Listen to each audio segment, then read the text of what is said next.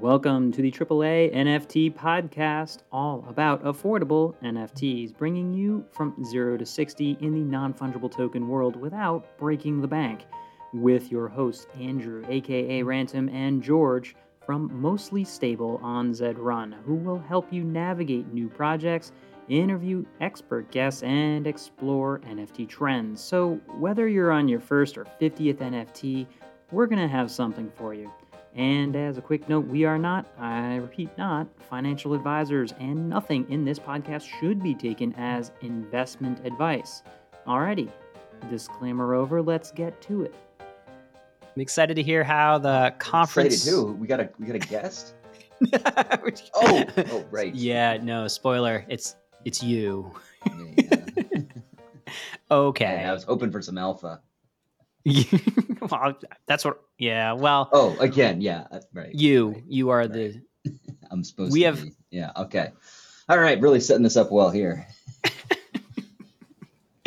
That's what happens when you just press record and jump into it. Uh, I think there's you know macro. I'm excited because frankly, anytime that uh, ETH comes back over the two thousand dollar mark, I'm like, well, that's not bad. So Shapella went well. What that has to do with NFTs, you know, we've kind of covered in the past with regard to like, you know, transaction cost, power for layer twos. We're gonna see what we're gonna see when we see it. But right now, you know, the the macro is ETH up, NFT seems like volume in terms of dollars is down because when you are in that that period of time where uh, ETH uh, and underlying currency prices are rising, people are a little skittish about uh, moving too many things around with regard to those those non fungibles, and that, that's what we're seeing in the thirty day. Uh, looks like there's like total USD sales on Ethereum are dropped like thirty six percent. So uh, a lot of that is due to Bored Ape, but we'll get to that in a bit. What are you seeing in the news? Yeah, definitely some some uh, PFP collections hurting right now. Uh, collections in particular is what I've noticed. Anyway, yeah, get into some news, man. Maybe part of the uh, the big brand push that I definitely noticed at NFT NYC. Here we've got Swoosh, uh, this the the Nike uh, what you call it, Nike Metaverse NFT platform.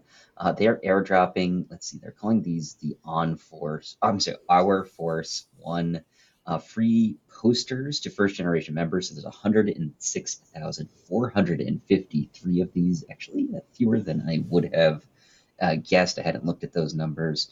I got an email. I've got one of these. I did uh, sign up for this dot swoosh account. They're going to have uh, also digital shoes coming out that will be sold for for twenty dollars. So they are definitely making a big push here.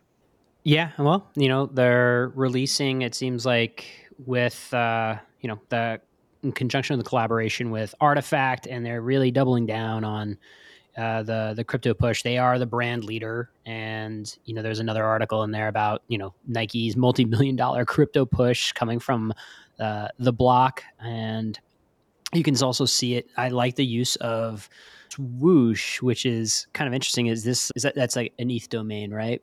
Uh, connection, or is it Well, they literally do just have dot the- swoosh They domain? have- that's what's the name of this, but they do have a. They, they bought the. Was it swoosh.eth? They spent. I can't remember the, the price, but I believe it was you know, at least a couple million on that. Yeah, uh, but you know, I think that is separate. This is their their actual dot swoosh platform. Yeah, it is. gated for a while. You know, it seems like it. You know, I mean, got over hundred thousand people signed up. They're making another push with it now. So we'll see what comes next. Uh, you know, there has been some pushback with the the, the way that they've uh, launched everything with RTFKT. You know, this is much more of, I'd say, under the Nike brand than the RTFKT brand. Now it's you know, Swoosh is obviously much more Nike related, and uh, they are continuing with this this Web three NFT push here.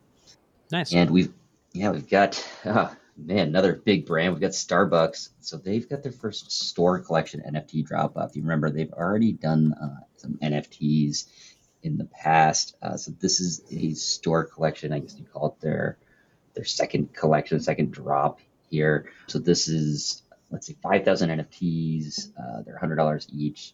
So this is there's this is inspired by various stores. So you know, I imagine that they will have images that you know go along with the uh, with the the store location here. You know, as far as I know, uh, they have not.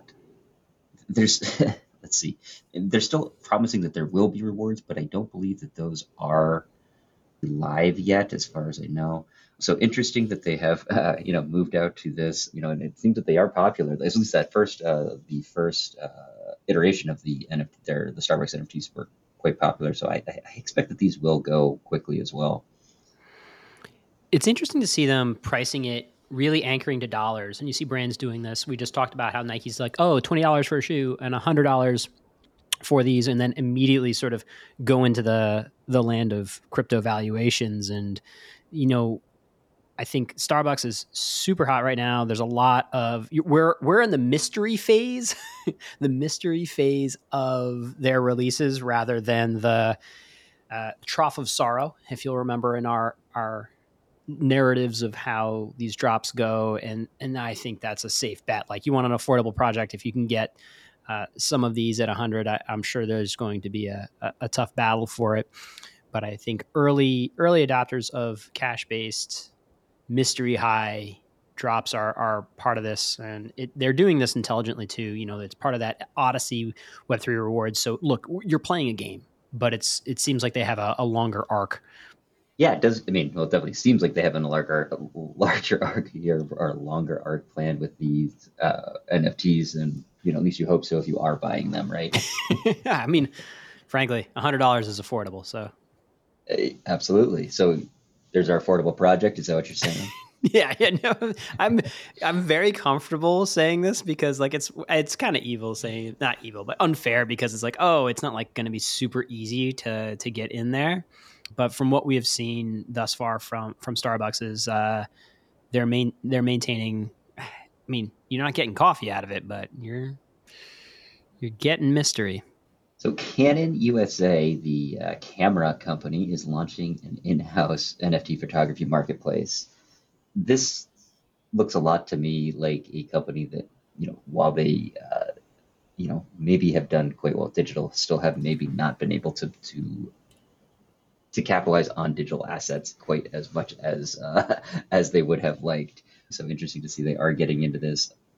I'm skeptical of how of how a of how it may work out, but you know, I who knows? You know, I, I, I can't say enough to at this point to say where it will go.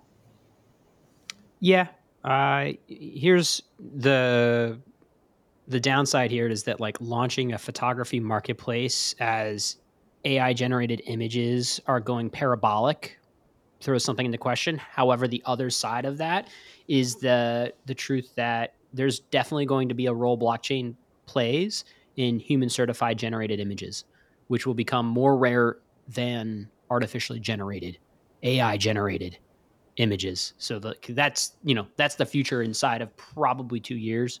So maybe it works because of that, but right now, I think you're uh, you're in a weird place. All right, so Goblin Town is back, back in the news anyway. Uh, so Truth Labs, the company behind Goblin Town, apparently making a statement against uh, the the dropping of royalty fees by many of the major uh, NFT platforms. So they uh, something we talked about. You know, they they still have control of the ultimate image. It's not necessarily on chain. The the NFT is pointing. Uh, to an off-chain location, they updated those images. They even updated where the, uh, the images pointed to a new one that, uh, you know, pretty not safe for work, I would say, with their their feelings on uh, let's see, F royalties, F supporting building and building and creating. Flipping is the heart of what makes Web3 special. Honor the flipper. So you get the idea. They say that they're going to they will be migrating to a new contract that will force the honoring of royalties. Um, you know, in, in order to uh, to collect what they, they feel is theirs. Left uh, left some holders, you know, not so happy. Definitely divide. Uh, what's your take on this, George? I think there's going to be absolutely royalty honored contract solutions somehow out there. I'm not smart enough to tell how, but there's a way to do it. There is absolutely some way to do it in how contracts are built. I think when you do this and you trade on community and trust and you do something that is in violation of your early sort of anything goes type of ethos and that's how you built your brand and suddenly say actually no show me the money uh, above all else like this will go poorly. There you go. Hot take. This will go poorly yeah i mean it's an interesting one you know i think that there's always going to be ways around some of these things if you do put a wrapper on a contract or there's also the problem if, if you do force a royalty on a transfer there's the problem of like not being able to necessarily move it i mean ah, I mean, there's there's problems with each solution. You know, but you know, we've talked about how how there's definitely going to be creators that go after it more more aggressively than others, and you know, they're definitely going after what they feel is is theirs. You know, in the royalty way. This was a, I believe it was a free mint initially, so this was always the the method that they were uh, actually collecting payment. So, not terribly surprising in, in that regard. Okay, so I see another one here. Roblox adds rare resellable digital items, but they're they're not NFTs, and this is in uh, Decrypt, and this is uh, you know Roblox. In case you live under a rock, is like number one game played by teenagers. It's a cousin of Minecraft, but certainly not uh, the same. And you know, it's got wearable virtual goods now, and I think this is what you know adoption looks like. They're not called NFTs they're virtual assets. They can be traded. There's scarcity. And guess what? Yes, they generate profit. Um, I'm not quite sure how that lives anywhere outside of the Roblox ecosystem, but that's that's what adoption looks like, right? We've we've talked about how important skins and your just character aesthetics are in these ecosystems, and that just you know pairs it with blockchain. I'm not quite sure why why move to blockchain for for this kind of thing if it's just in-game asset but then again it's hard to tell what um what may be possible for this? Yeah i don't know if the assets i don't know enough about how the the game is structured if, you, if there's a way to move them outside of the system. I think it is at least an onboarding you know potential for nfts i think the I, the concept is there to own digital assets. I've heard of another uh, I can't remember name another game that will be it's coming up with a new version. It's a game that's 10 years old or so, so there's many people that have built-in assets that will be able to be ported over to the new game. So those old assets have a lot more value in that sense. I think it's a great way for people to understand the value of video games I mean, we've talked a lot about how they will bring a lot of people in, and there's also been so much pushback. You know, one way to bring people over and get people to understand is basically airdropping value to them. If you already own these assets and all of a sudden there is a way to trade them and there's value, you're going to feel a lot more open to the idea of NFTs, right? Yeah, technically it says that these Roblox limiteds are not blockchain backed, but you can buy them with their in-game currency, and they certainly take a healthy, healthy cut of of those transactions in the realm of uh, of thirty percent, which is pretty impressive. So, like, mm, it's like something something that people might want to get away from if they could at some point. yeah, I don't know. Oh, I just I mean the thirty percent cut. The thirty percent cut, yeah. All right, so MasterCard and another so more big brand news here. MasterCard has unveiled a, a music uh, program with, of course, partnered with Polygon. The, yes, Polygon. yes, this is such, I mean, somewhat of an, a bit of an incubator program for artists to get into the Web3 space. You know, definitely has a lot of uh, backing behind it. We've talked about how there is a lot of potential for music in in the space. There's been some connection, but uh, you know there's still a long way to grow in that area. So you know uh, Mastercard sees this, or at least part of uh, Polygon has helped them see this. So uh, you know I like to see that there is this kind of thing going on. No idea of what to to expect. I'm not sure that this will you know come in how groundbreaking it will end up being. But you know, it is exciting to see these brands get in and partner with uh, on these new initiatives. Well, I like the fact that they're calling it an accelerator program, offering sort of upskilling around AI music and blockchain and how to monetize their work, and we'll we'll develop the types of tools that, frankly, like I, it's just so funny. Like a, a musician, right? Like the thing they're supposed to be doing, creation of sound for entertainment and communication of emotion are now expected to be able to dance in the world of I'm sorry, AI deepfake of your own content as well as blockchain technology to launch elements of your music because that you know is the only way to possibly monetize things. Uh, but you're a musician, remember that. You're you, you make music. Yeah, right. How much time do you have for the music at that point, right? All right. So next one here is, ah, man, you, you put this in here. This is mostly about a collector, Franklin. Franklin is bored, I believe he goes by, who, I mean, this sorry, how some of us initiated uh, had. He's he's been one of the most prolific uh, users of, of the the BendDAO Ben uh, where he's leveraged leveraged his own bored ape or I should say uh, Yuga assets. I'm sure it was bored apes.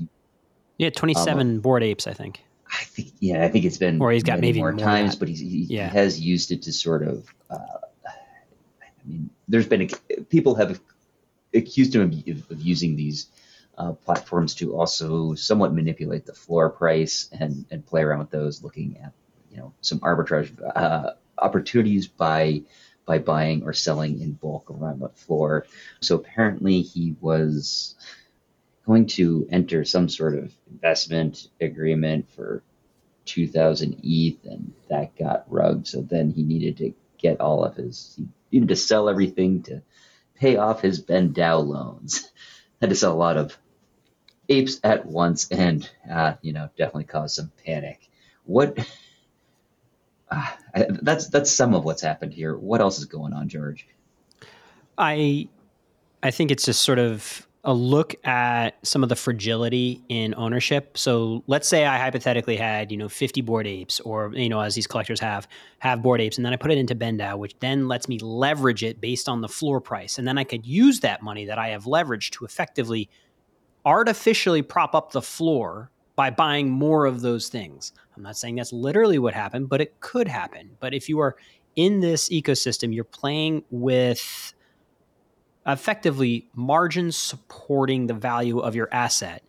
And that doesn't go well in most storybooks and certainly not in financial reality. And so this is, I thought, like a hint of, you know, as we talked about before, of like, what are the byproducts of being able to use NFTs as collateral to then prop up the value of that underlying collateral by sweeping your own floor? And like, I'm not saying that's where that was invested, but when you've got those NFT assets in size like that, being then you know playing the game of like all right what can i do with my margin loan on it you you end up with these liquidation moments which can yeah trigger panic yeah i mean frankly i was more I, I, was impressed by how well the floor price did hold up here. You know someone wizard were, we've seen much bigger hits uh, in many pfp collections yeah. recently. You know partially there was certainly a, a big drop uh, after some of the Silicon Valley Bank issues, and and as as we've talked about and George alluded to earlier, you know, a run up in ETH usually uh,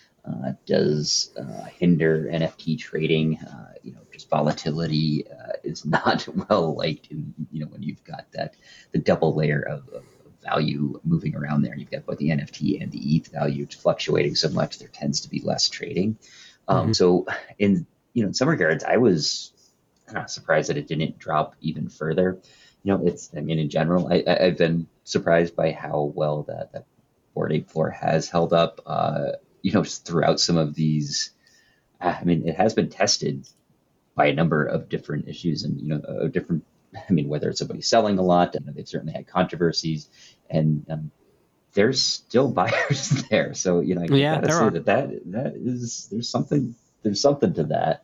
And, you know, it's, I mean, frankly, if you were to put this kind of money into other collections, you could really manipulate it much more. And you know, we it's, it's a it is being done. You know, one of the things that makes it, it is being done. It isn't being done as much as uh, it isn't being done as frequently because there's just less interest in those collections. And you know, and I think that that's what we see here. There actually is liquidity. It's not just one one collector necessarily. So, you know, 27, you know, 27 sales at one in one time. I I think that that would uh, from also from a, a leading major collector that is very active on, on Twitter. You know, I frankly am surprised that it didn't drop it even more. You know, we'll see what happens with with the NFT lending business in general. It's there's I don't know if I, I believe I posted it somewhere in, a, in our news feed. Don't have it in our show notes here. I'll try to add that.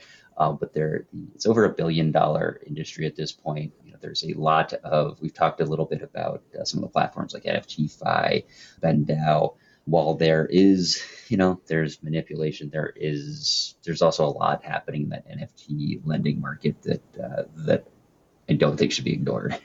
Yeah, no, I.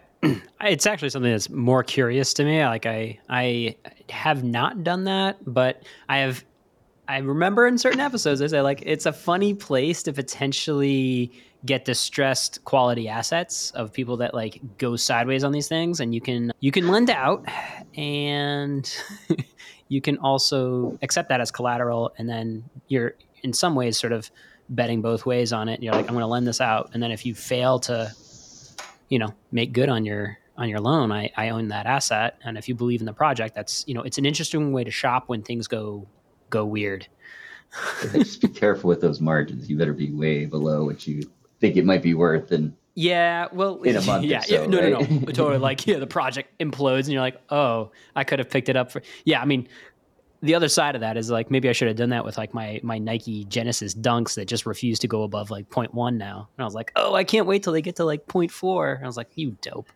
One other piece on this of like looking, it's so hard to see like what is you know what is the level of FUD? And I'm, I'm kind of curious your take on this. Kind of scanning through transactions and, and looking at the effectively the the profit or loss, the profit or loss on like recent transaction scanning, and you know scanning through something like bored Apes is like you know I, I sort of have it in for them because they frustrate me, but that's aside.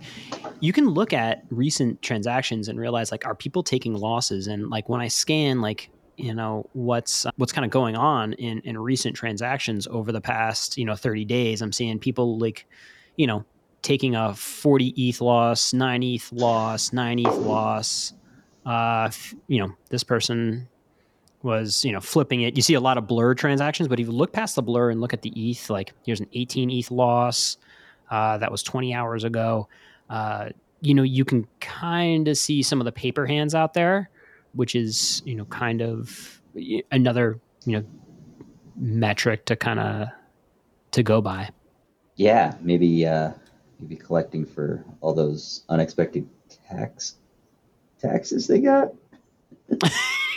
I mean, it is tax o'clock, right? Like, no joke. it, it is. But I mean, but like, also like, you you don't have to. I guess you do have to pay that kind of soon. That's an interesting thing to look at as we. Uh, I hadn't thought of that. I'll go back and, and maybe in a future I, episode. a- I know I you love our tax episodes so much, so I'm so happy you brought it up. like no one loves those episodes more than Oh you. man. Slash hates them. He's like, "Why are we doing this?" I'm like, "It's relevant. Shh, no one wants to hear it." And I'm like over here, like scanning through the tax implications. I mean, tax. I, I love I love to get into tax code detail. That's really Mhm. what I like to do. But I like to save that for do. weekends typically. Pairs well with a Pinot. Okay. Uh, all right. Uh, All right. Yeah. enough enough ape bashing we talked about our affordable project if you can get it catch that starbucks launch on the first store collection the odyssey one i think if you can find a way to spend a hundred bucks on that that's um that's affordable and has upside good luck to you i uh, may try it but talk to me nft nyc 2023 you were a speaker it was super cool talking about nft art mixed with data and there were 16,000 people running around this. Is that Yeah, that- like feel right? That's what they said. You know, so it was a new uh, location this year. They have it. They they previously held this in multiple venues Hmm. located around Times Square. This was over at the Javits Center, a big convention center over in uh, Hudson Yards area of New York, on multiple floors. There, it's a very very large building with many uh, individual speaker rooms. So, I think at any one time they may have had six or six different stages going. It's it, it's hard to get a sense of all the people that are there at any one time. These are split over a couple floors. Then there's all sorts of workshops and everything. But it, it was an impressive uh, venue. Definitely felt felt nice to uh, felt like a nicer venue than what they've used in the past. But also great to have everything in one place. It was a lot easier to to jump between different venues and try to catch different talks on different uh, topics. As I tried to, uh, to, to separate it that way, as opposed to you know needing to uh, you know to walk six blocks or so to, to get to the next uh, venue, then have to uh, go through security to get in and, and, and do that whole that whole thing each time you wanted to get to a new talk. So in that sense, this was much nicer. Yeah, it but it did feel. I mean, to do something like that, it definitely felt like they had to have a lot of people there. They certainly had a large number of speakers. They had a speaker uh, event the night before the uh, the official event opened up. Who talked a little bit about how many speakers are there? I don't know if we need to say that. I mean, it, um, it's super exclusive. I think a handful, a, a handful or so speakers uh, were there. Uh, yeah, I mean, what was the the room like? Did you have uh, a few people in the room? How did it how did it go for you? Uh, for for my own, uh, sorry, you, for my own talk. Yeah, yeah for your own for your room. own like talk. Yeah, yeah, there were some, definitely some people in the room. I was on the art stage, as George mentioned. I was talking about art data and finance, sort of the uh, the money flow of, uh, of, of NFT art collecting. Uh, the idea is uh, the the, uh, the concept that I introduced there, or was discussing there, I shouldn't say introduced, what I was discussing there was that many collectors started with PFP collections. You can even see this in NFTs in general. Um, mm-hmm. That the first collection that, that really got any notice and notoriety and, and led to ERC 721s, the, the, the uh, token standard that we are most familiar with and, and most primarily used now.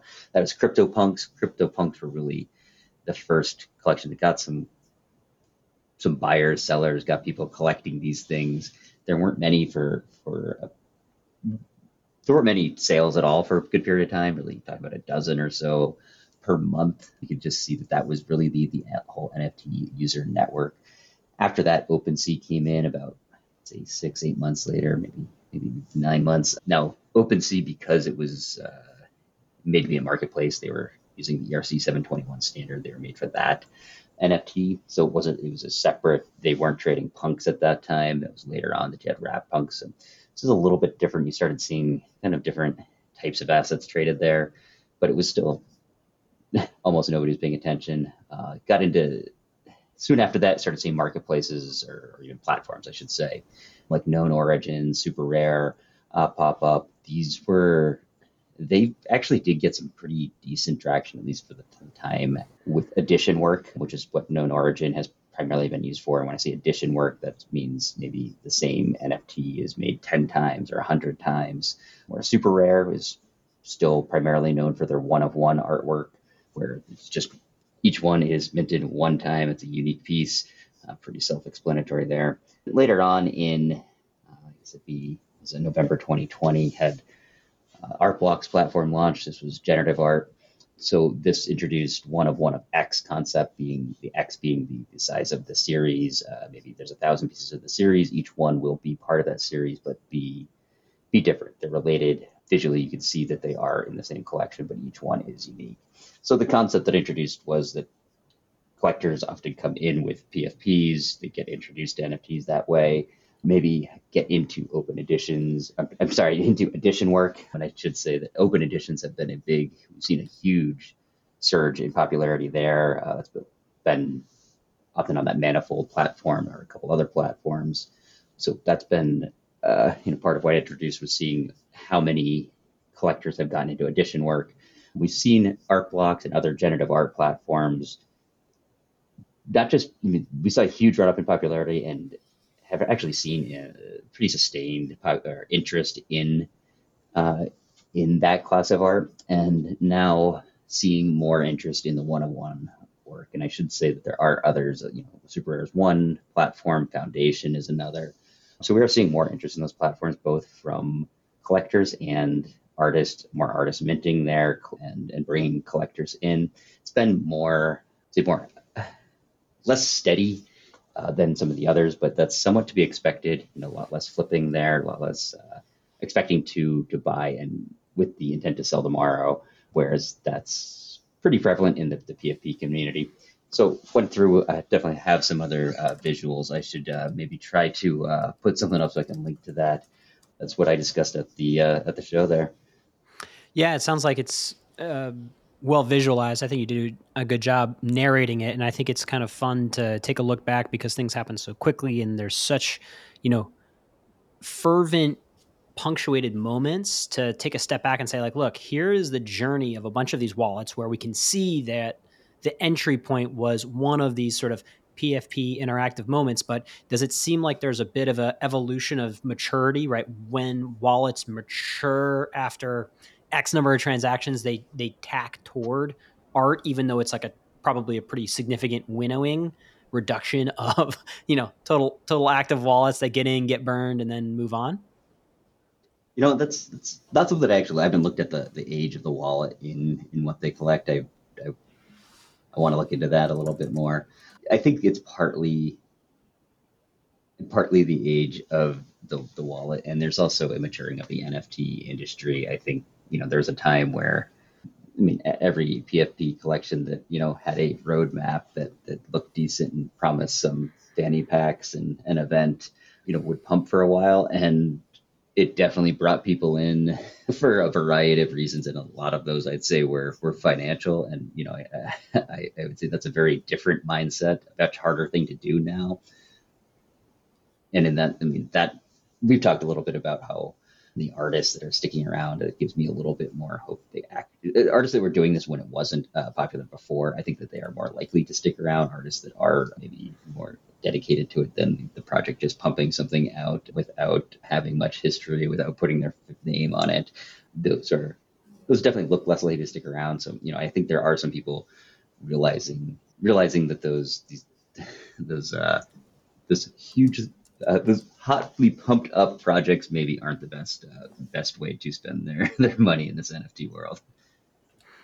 That's so interesting. So I'm just gonna like frame back like what I heard there. It's almost a an ability to look at there's a line right there's a line a popularity threshold right where things really started to explode you know really came to life i will say 2021 but artists that essentially have created prior to hype during hype fine but then post hype are ones that are probably in that Lindy bucket. We're like, well, wait a minute, you're gonna probably continue to do this versus like you were an artist who then realized there was a way to make money on the blockchain during a hype cycle. You did a couple things, you made a couple bucks, and then you sort of maybe fell out of love with it. And then frankly, like when the hype comes back, you probably will too. Do you think collectors will, you know, we can see it. We can see it on the chain because it's you know it's kind of all there. You can't sort of pr your way over that the same way. Yeah yeah. I mean uh, that's definitely meaningful to, to me and like definitely something that i look for. You know i think that is something that maybe others are, are realizing especially as you see uh, more creators uh, drop out of the space. I mean that was definitely one of the good parts about being at nft NYC this time around is that it's is so much quieter in the sense of you know there's not the same there's definitely plenty of of, of activities of, of, parties but it's definitely not as popular. So you're not getting as it was uh, the NFTs are it's not getting the same same attention. You're not getting the same level of parties. It's not as outrageous. There's still plenty to do the people there seem much more genuinely interested in in what is going on than just the uh, maybe financial motives yeah. Yeah. I think that's an interesting filter to sort of apply on top of like, do I like the art? Is it, you know, innovative, creative? You know, going with the, you know, artist first is like looking at artist history uh, of those pieces. I mean, the downside of that is also there are artists that seem to trend toward proliferation and this idea of like, oh, I just want more people to have access to more of my art, which is, you know, I, I on one level genuine, I'm sure, but on the other one, it it's different, right? Scarcity is part of the value. It's part of the reason that people might want to collect. So, you know, there's this, you know, nuance of, you know, wait, wait a minute. As you mentioned, we went from one of one to like a collection of one. and and those collections seem to be increasing in, in size over time. All right. Well, you have been going how many NFT NYCs have you been going to? Like they say they've been doing this since 2018. I know you've been at least a couple, three times, uh, two, three I've been times. to three already? so far, so I've been to just uh, post-pandemic What? NFT NYCs. I Um, love that. Uh, I went got when I was different risking my now. life. they, uh, I do find it a little funny that they seem to hold this at a different time of year each time. I think I've been in uh, November, June, and April now, so I'm looking Hmm. forward to. I don't know, maybe I'm actually not looking forward to February. I don't want to do February in New York. No, hard pass on that. As a New Yorker, a native New Yorker, there are better times to go to New York and better times to leave New York. Uh, I was looking at your wallet. I didn't see any like PFP for the event or POAP. Maybe I was like looking in the wrong place though. Like I feel like you should have, you know, the each commemorative like I attended NFT NYC, or did I Yeah, not so I do find have something? one. Let's see, maybe in put that in another wall. Oh, you you have you, oh that's right. You you hide stuff from me all the time. I, like, you know. I've, I've done a lot more in a different wallet. Oh, you. just eh, got get too many people at, at work that you know can, can track my stuff. You know, I got to be careful. I'm just kidding. It's That's know, me. More lazy about that wallet now. You know, so I had to have an. I, I don't. Know. I had an NFT to get in there. Then they had. Yeah, they don't make as as good of use of uh, NFTs at this as, as I think they could. I would love to see a little bit more perimeter, and then maybe even engaging with you know being able to put multiple tickets together to do something. I think would be cool. But I do got to say that they handle check in so much better than than than the uh, last show was at out in Denver. It was a very smooth process. That was great. I mean, it was it was really an impressive uh, venue. Very excited about like just the way that it's uh, maturing into uh, less of a just party scene and a place where you can actually go and, and learn something and connect with people that are, are working a bit more rather than just pumping up a project. Yeah, I guess it. You know, it still an impressive size of audience for you Oh, know yeah. where we are in the market right now. Yeah, I mean it's true. There's for the it's got to be a lot of people that are just collected in, with that number of people there, right? You also said you saw a lot of brands there. Uh, any of the ones like clearly we just talked about Nike. We talk about Nike regularly and Starbucks regularly. What other brands did you see? Kind of like browsing the aisles or trying to trying to show a force. Yeah, well, Mastercard made a uh, they made a, a big push there. Uh, I shouldn't say big push, but they made a presentation there. There were many talks from people at companies. I'm trying to remember. There was a large uh, European-based sports retailer that talked about how they've already introduced NFTs at many of their stores and how they're rolling this out further. That one surprised me. They have something something like 8,500 stores. This was a, I was surprised. I, I, I didn't know the. Uh, I wasn't familiar with the name of the, the store, but that one was impressive to me. There were there were many, so there are many brands. Uh, I'm sorry, many companies working with big brands as well, introducing different uh, loyalty programs. That definitely seems to be the the push that the brands are making, and you know, it's something that we've talked a lot about is how much this is an opportunity for brands to connect with customers directly, reward them directly, and I mean, frankly, learn a lot more about their customers. You know, brands are Oh my gosh. pretty quickly. they already know a ton, but yeah, I guess this opens up a lot more, doesn't it? Absolutely. All right. Anything else to add before we jump off? Would you go again? You've been a few times. I mean, uh, barring Yeah, we'll see. We'll see. You know, I, I- it's uh, it's definitely changed. You know, it is fun to see how it changes, but you know, I'm sure I'll end up back there at some point. A little less uh, directly related to to my day to day data work, but it also gave me a, a good opportunity or a good excuse to do a lot of uh, research into the, the history of the uh, the NFT marketplace, uh, just how it's grown from from where it was to what it is now, and it's uh, it's pretty amazing just to see how many different platforms are out there, how many different users are interacting with with so many different platforms. When it really just started with punks, you know, was that six years ago or so? Yeah. Yeah, no.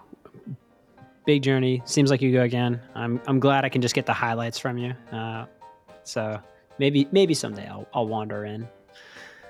Uh, all right. Well, see you out there, and thanks for sharing it. This has been an episode of the AAA NFT podcast, all about affordable NFTs. The episode notes and resources may be found at 3anft.com in our show notes. Again, 3anft.com. And that reminder don't bet what you can't afford to lose. Remember, we are not financial advisors, and nothing in this podcast should be taken as investment advice. Thanks for joining us. Hope you learned something.